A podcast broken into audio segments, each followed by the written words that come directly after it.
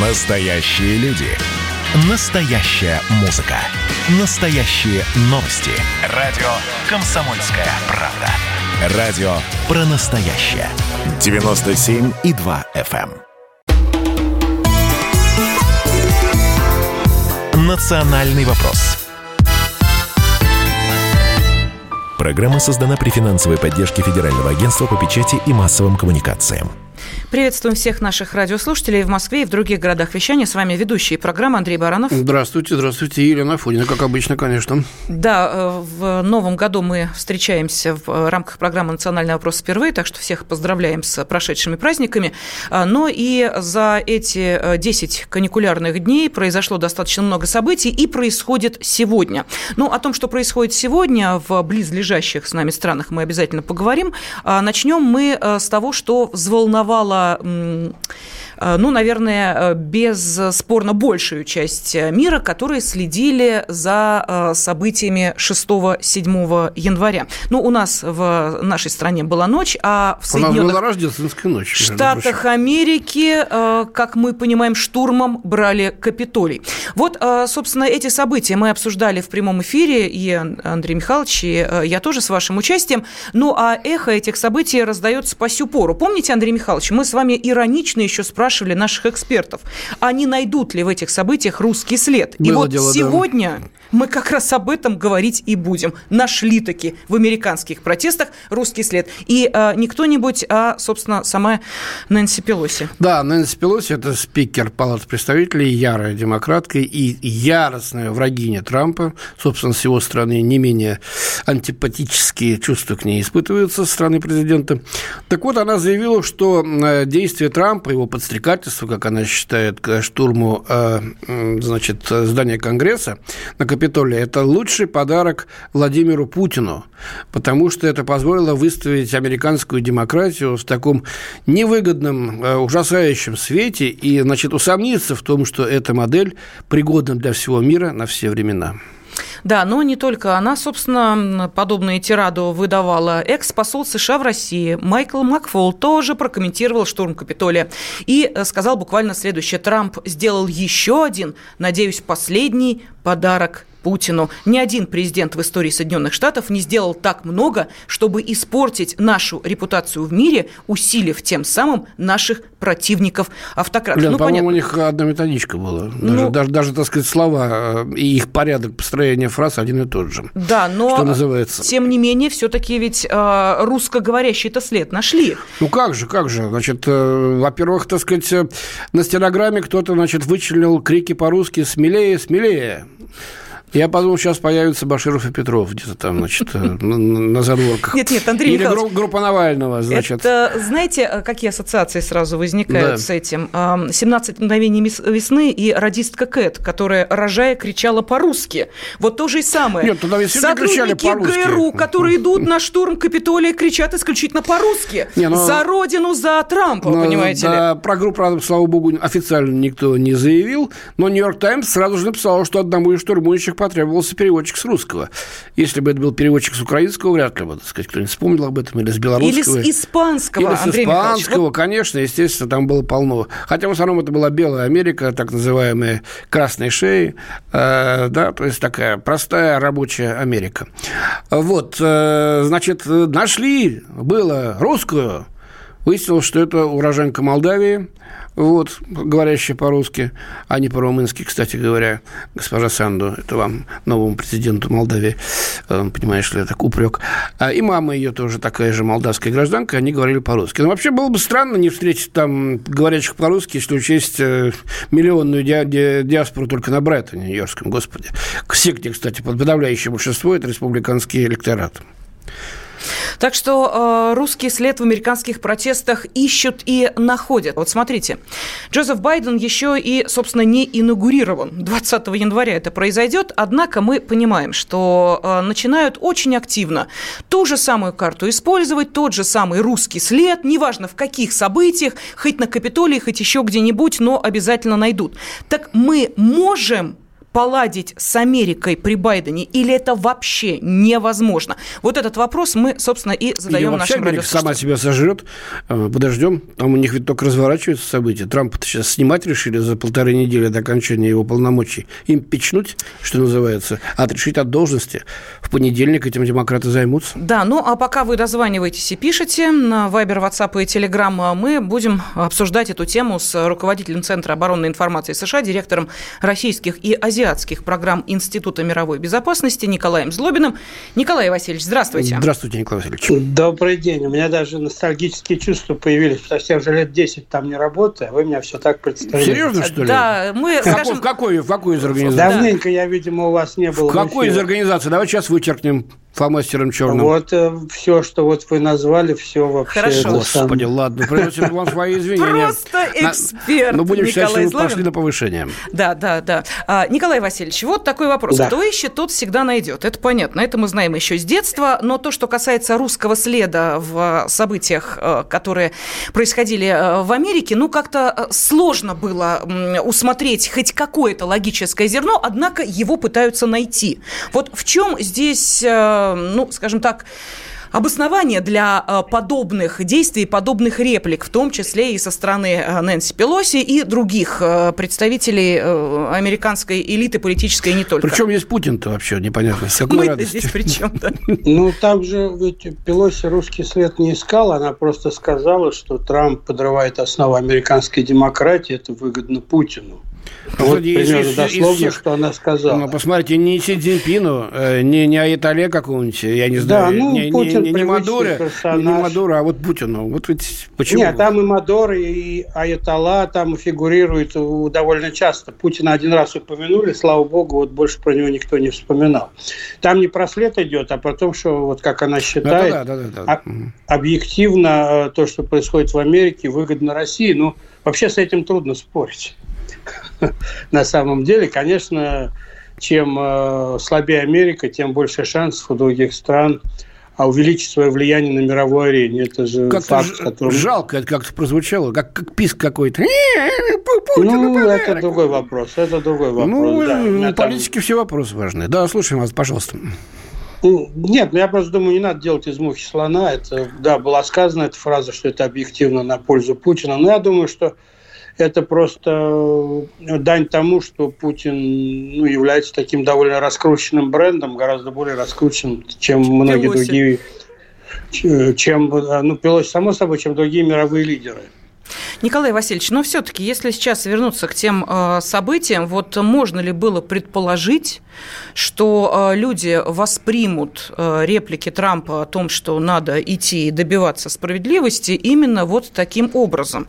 То есть, понимаете, а когда потом звучали реплики, кто, кто-то из бывших президентов США это произнес, что если бы это происходило в банановой республике... А, это Буш-младший. Буш-младший, да, да, да. Мы бы это поняли, это, мол, типа для банановых республик нормально. Мы, кстати, заинтересовались, какие банановые республики он имел в виду, потому что подобные события происходили, как мы помним, и на Украине, и э, ну, в ладно. других странах. Да, ну ладно, да, не об этом речь идет. Так вот, а у нас это было такое искреннее удивление. Как же такое? Это же, это же ужас Николай Алексеевич, вот честно признайтесь, у вас чувство, это вот стихийно так получилось или было организовано? Как вот вы ощущаете? Вы, вы знаете, я, я когда начал жить в Америке, и вот я больше 30 лет там живу, я понимаю одну простую вещь, которую, может быть, сами американцы про себя не понимают до конца. Американцы – протестная нация. Они, в принципе, у них в менталитете, в культуре, в поведении – в политической, так сказать, э, составляющей очень сильная доля протеста. Они ведь и создавали свою страну как страну протеста. Но идут в суд, когда протестуют. Это даже говорят хобби национальное. Не обязательно. Нет, нет, нет, нет, не обязательно. Это американцы легки на подъем. Они выходят на митинги, демонстрации по любому поводу, защищать свои права. Там каждый день проходят десятки демонстраций в Вашингтоне, в других городах по совершенно разным поводам. Работники предприятий устраивают постоянные демонстрации. Поверьте мне, это Вообще студенты американские, выходя из ну, университета БЛМ мы видели, вот, они этим летом ходят... что устроили, так что, да. Да, то есть на самом деле надо иметь в виду, что вот протестная составляющая в их культуре очень, очень велика, и ну, когда они чем-то недовольны, они легко идут на протесты. Вот это надо иметь в виду. Гораздо легче, чем жители многих других стран, более традиционных. А с другой стороны, конечно, здание Конгресса, как бы к нему не относиться, я там последний раз в здании Конгресса был, по-моему, в октябре, а, оно же открыто для публики, и в глазах да. американцев это здание, которое принадлежит им, ни правительству, ни государству. Это здание, которое принадлежит американскому народу, поэтому там должен быть свободный вход. И для многих, в общем, даже не было вопроса о том, делают ли они какое-то правонарушение, совершают преступление, когда они пытаются пройти в это здание. Да, полицию надо слушать, но, с другой стороны, здание, за которое я плачу, почему меня туда не пускают? Там же даже нет там бюро пропусков, ничего этого нет. Там просто а, доступ, там туристов всегда куча и так далее. То есть здесь на, на, на самом деле, мне кажется, сложилась комбинация очень многих вещей. Хотя, конечно, Дальше там э, начались безобразия, потому что э, войти в здание одно, а там вламываться в кабинет и там ломать двери не, нельзя, это уже уголовка, потому что тебя за то же самое даже в каком-то ресторане Макдональдс арестует полиция, уж тем более в здании Конгресса. Это разные вещи. Но американцы воспринимают государство как свое собственное. И в этом смысле, когда половина американцев считает, что государство их пытается надуть, ну, я думаю, что это серьезная проблема, и американцы, ну, как могут, так и будут пытаться доказать свою правоту. А могут они это не только через суды. 62 суда прошло, Трампу не удалось ничего доказать в этих судах, но а американцы на улице ведь не будут вникать. Вот к этому мы сейчас и вернемся. После маленькой перерыва на рекламу обязательно продолжим. А с нами на связи политолог Николай Злобин. Национальный вопрос.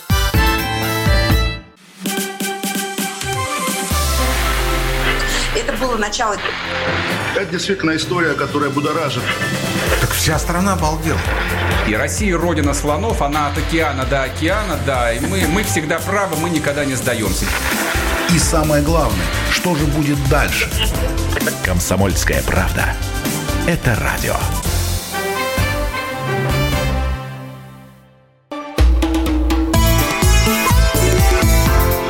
Национальный вопрос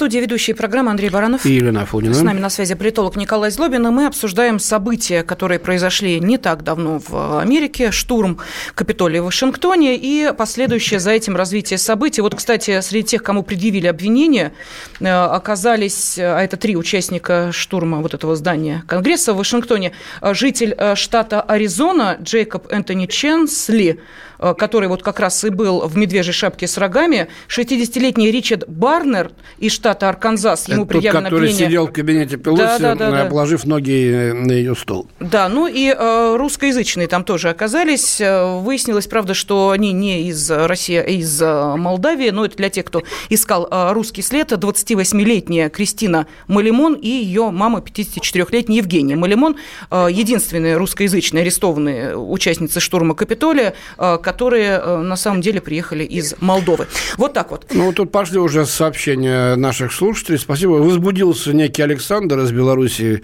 Все ему не так в России. Э, значит, потому что США единственная сверхдержава, а Россия под санкциями, изгой, токсичная страна с экономикой в 10 раз меньше, чем США. Поэтому, потому что очень непонятно, что он имеет в виду. А, из Самарской э, области иронизируют, а геноцид, геноцид индейцев в США кому подарок был? Вот. Где же больше получается на власти, спрашивают из а, значит, Белгородской области. Продолжайте, пожалуйста, направлять ваши э, сообщения, сообщения да, да, мнения. Вайбер, WhatsApp и Telegram 8 967 200 ровно 9702. Можем ли мы поладить с Америкой? Ну вот в данном случае при а, Байдене. А, Николай Васильевич, меня вот заинтересовала ваша а, реплика до того, как мы ушли на небольшой перерыв. Вы говорили о том, что американцы народ достаточно активный и отстаивают свое право не только в суде. Вот мне в связи с этим интересно узнать вот о чем. Скажите, пожалуйста, те, кто не согласен с честностью прошедших выборов и с их результатами, они дальше дальше как будут при президентстве Байдена действовать? Ну, на самом деле, это хороший вопрос. На 100% сегодня, конечно, никто не ответит на этот вопрос точно. Но вот то, что наблюдается сегодня среди а, сторонников, политических сторонников, скажем так, а, президента Трампа, то это довольно сильное начавшееся размежевание. Кто поддерживал его политически, вот как президента, его политические проекты, программы, у него было очень много хороших идей, он вообще человек харизматичный. а они э, начинают от него, э, это видно по опросам, потихоньку отходить. А вот что на самом деле вызывает некую тревогу, что вокруг, вокруг Трампа начинает формироваться некий э, круг э, не сколько сторонников, сколько фанатиков. Фанатов Трампа, которые не очень, так сказать, наверное, в курсе его политических программ там и действий, а которые просто за него, как, знаете, вот футбольные болельщики за свой футбольный клуб, и невзирая ни на что, они будут его поддерживать и бить морды другим, кто, э, так сказать, этот клуб не поддерживает. Вот вопрос заключается в том, сколько этих фанатов может оказаться у Трампа, а насколько они будут агрессивны, в каких штатах они будут, и м- как Трамп воспользуется или наоборот, так сказать, откажется воспользоваться вот этим рычагом влияния на общественное мнение. Мне кажется, от этого будет зависеть. Потому что американцы, в принципе, народ, э, э, скажем, толерантный, они знают, ну, через два года новые выборы, там Конгресс поменяется, через четыре года президентские выборы, Байден уйдет на 100%, поэтому есть механизмы. А вот что делать с людьми, которые вот этими, в эти механизмы не верят – это вот вопрос, который для Америки, в общем, довольно новый. Ну, смотрите, Николай к гадалке не ходи. В ближайшие там, ну, полгода вряд ли что Байден сможет сделать, будет хуже. И коронавирус пока никуда не отступает, да и с экономикой пока что э. С экономикой неплохо. Почему? Не, минуточку. Ну, видите, так сказать, лихорадит, падают акции, вон, Твиттер упали даже на 4%, после того, как они заткнули глотку э, Трампу. Кстати говоря, удивительное э, решение в стране свободы слова. Э, так вот, вот. Я, на самом деле, если вас перебью, могу перебить на секундочку. Я считаю, что все политические вот эти вот а, все политические противоречия там и так далее, американцы разрешат довольно быстро. У них большой опыт в этом вопросе. А вот то, что американцы как-то в Америке стало размываться право свободы слова и первая поправка Конституции, мне кажется, это тревожный, самый, на мой взгляд, тревожный тренд, который э, имеет долгосрочные ну, последствия. Я согласен с вами, но и причин для недовольства наберется еще раз. Этим Трамп вон может воспользоваться, сказать, ну смотрите, и что, стало лучше, что ли? Да стало еще хуже с его, так сказать... Ну, это любой, э, любой новый правильно, президент правильно, но это, но, это, но это лишь, так сказать, добавит э, газку под кастрюлю-то. Бурления будет больше, беспорядков будет больше. Тут же сейчас э, БЛМ к лету активизируется, что-нибудь найдут, очередного афроамериканца застрелят. А, застрелят точно, упаси, конечно, господи, но, увы, это будет. Вот я прогнозирую. А, и это, этим может воспользоваться а, Трамп и консерваторы, которые скажут, ну и что?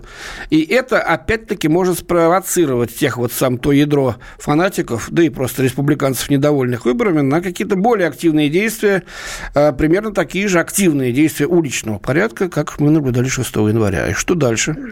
Ну, я думаю, такие активные действия могут быть вот накануне или даже в день инаугурации, где-то за пару дней до инаугурации в Вашингтоне. В день инаугурации, мне кажется, ну, все начнет потихоньку успокаиваться.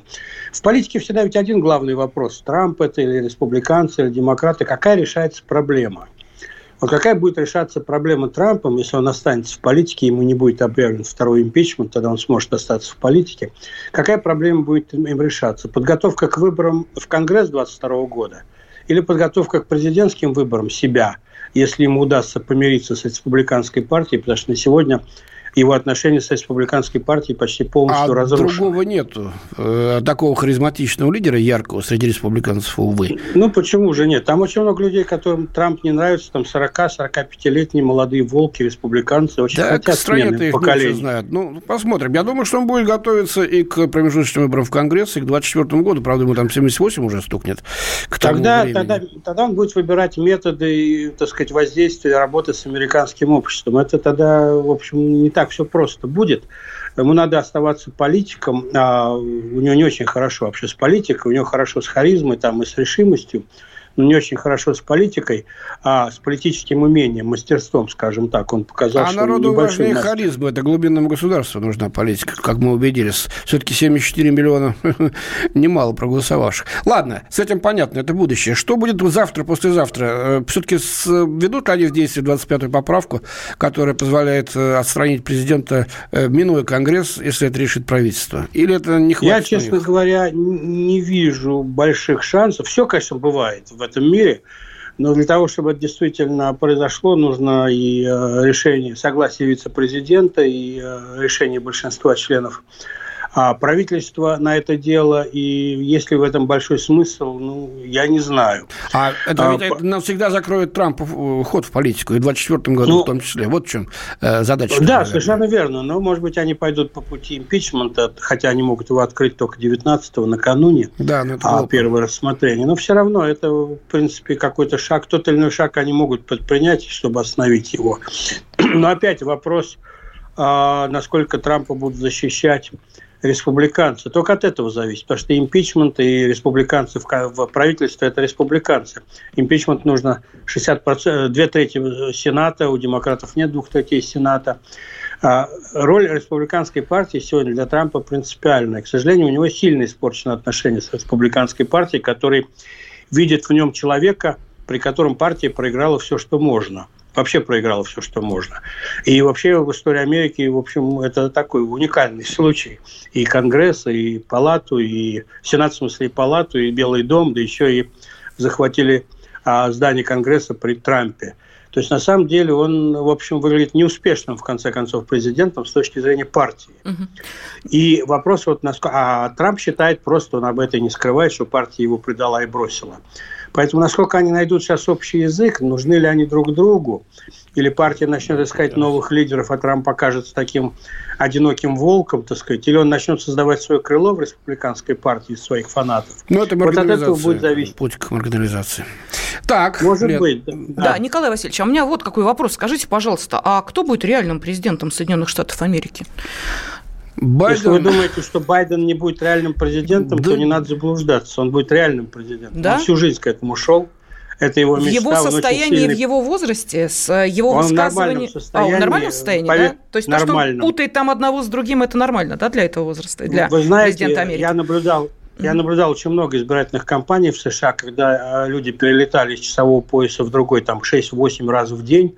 Они не могли вспомнить, в каких городах они находятся, 40-летние кандидатов в президенты. Они не могли вспомнить, в каких гостиницах они живут и перед кем выступают. Это нормально.